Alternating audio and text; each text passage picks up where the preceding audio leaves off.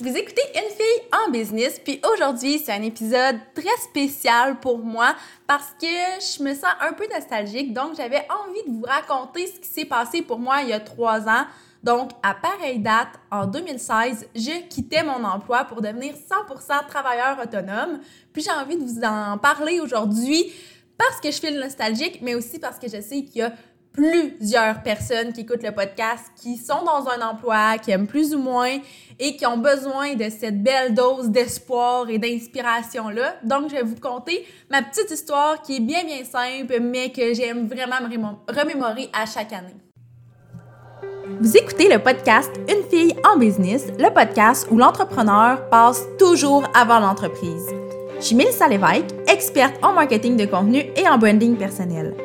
J'anime le podcast Une fille en business pour discuter de business, de marketing, de style de vie et de développement personnel avec des femmes de tête et de cœur. Mon but, c'est simplement de vous aider à vous réaliser à travers vos différents projets personnels et professionnels. Ensemble, on va travailler pour devenir les femmes de cœur qu'on a toujours voulu être. Je me sens déjà un peu émotive de savoir que ça fait trois ans que j'ai quitté l'emploi que j'avais à ce moment-là pour devenir travailleur autonome parce qu'il faut savoir que mon but dans la vie, c'était d'être mon propre boss, c'était de travailler à mon compte. Depuis que j'avais découvert cet univers-là, ça fait pas très longtemps que je sais qu'on peut être travailleur autonome, qu'on peut travailler à la pige. Euh, ça fait pas longtemps que je connais vraiment ce que c'est l'entrepreneuriat. En fait, j'ai découvert ça euh, alors que j'étais à l'université, donc en, entre 2012 et 2015. Puis à ce moment-là, quand j'ai découvert toutes les opportunités qu'on pouvait avoir, je me suis dit, OK, ben moi dans la vie, je vais travailler à mon propre compte, je vais être ma propre boss.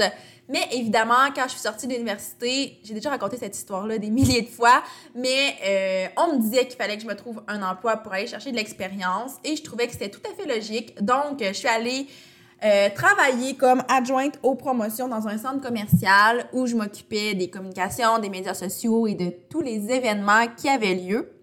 Puis, euh, j'avais toujours en tête que j'allais devenir mon propre boss. En fait, j'alimentais mon blog, j'avais quelques mandats ici et là en même temps que j'avais mon emploi à temps plein. Donc, c'était vraiment vers ça que je m'enlignais. Sauf qu'au moment où je travaillais au centre commercial, je me disais que je pourrais devenir travailleur autonome seulement dans peut-être 5-6 ans parce que je devais aller chercher de l'expérience. Puis je voyais pas vraiment de quelle façon j'allais pouvoir faire la transition entre employé et travailleur autonome, considérant que j'avais pas un énorme salaire, donc j'avais la difficulté à mettre des sous de côté pour pouvoir faire le saut. Mais ce qui est arrivé, c'est que pendant l'été, j'ai décroché un mandat avec une agence que j'aime d'amour, qui euh, dont les propriétaires sont des soies. En fait, moi, je connaissais Joliane, qui est une des propriétaires, parce qu'elle avait travaillé pour la mallette par le passé. Donc, j'ai décroché un mandat avec eux au courant de l'été. Puis, à l'automne, euh, donc au mois de septembre, elles ont décidé de m'offrir presque du temps plein. Évidemment, j'étais quand même travailleur autonome, mais j'avais beaucoup, beaucoup de mandats avec eux.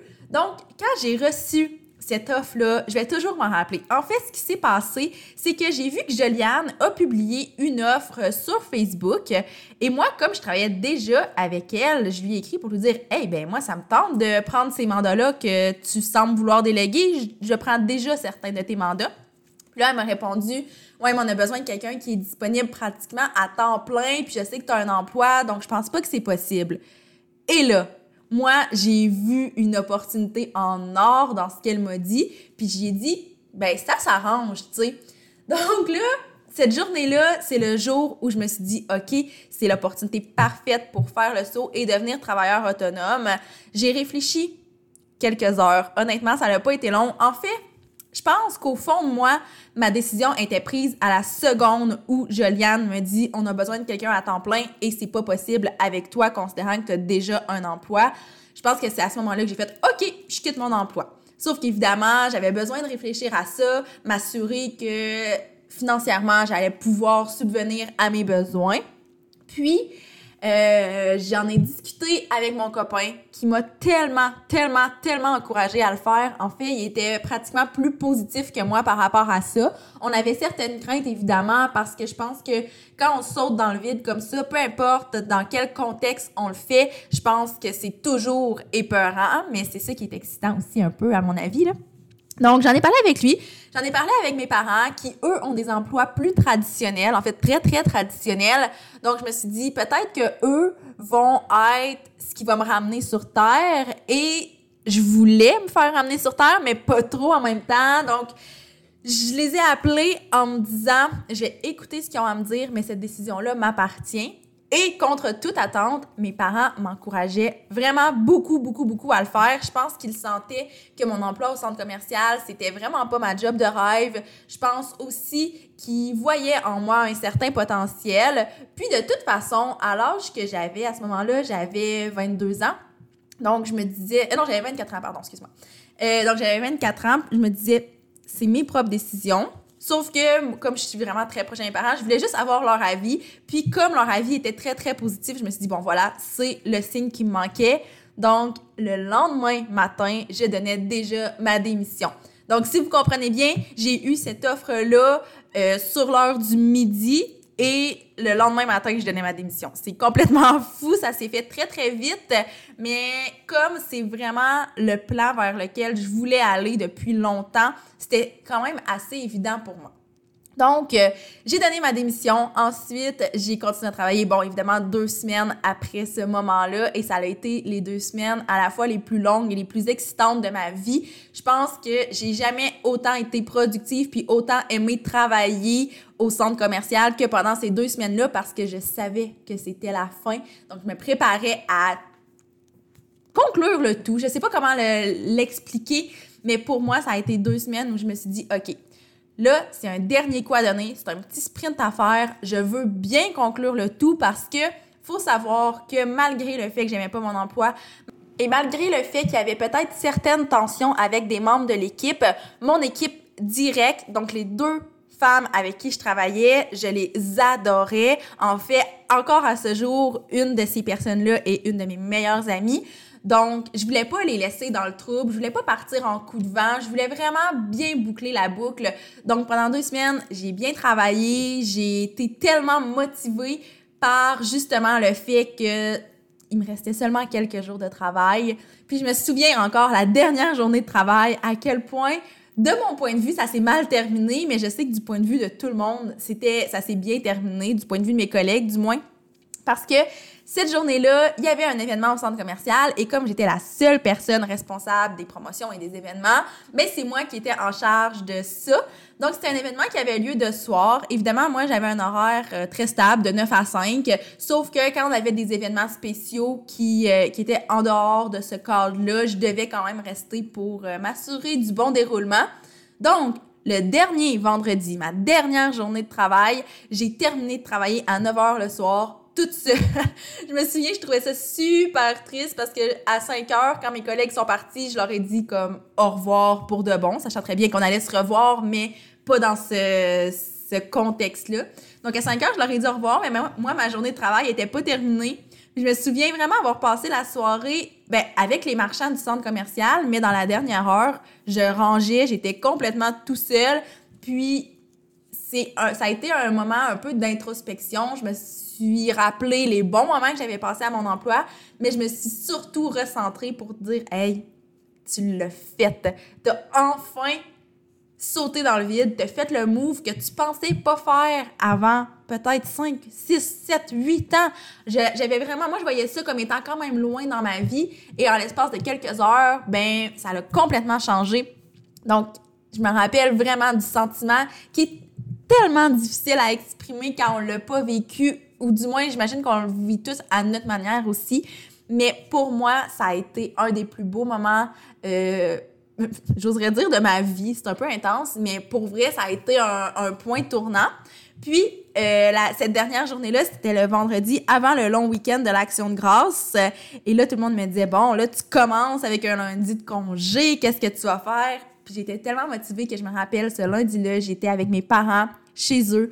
Puis j'ai sorti mon ordinateur pour travailler juste parce que j'étais excitée de le faire et ça faisait des années que j'avais pas été excitée par mon travail dans le sens où euh, bon mes emplois étudiants j'ai eu des emplois qui étaient hyper stimulants mais j'en ai aussi eu qui étaient des emplois étudiants très traditionnels qui sont bien mais qui sont pas des emplois de rêve évidemment puis mon emploi au centre commercial ne me stimulait pas non plus donc ce premier matin là le lundi de l'action de grâce je me souviens avoir travaillé puis faire comme ok là je suis tellement à ma place.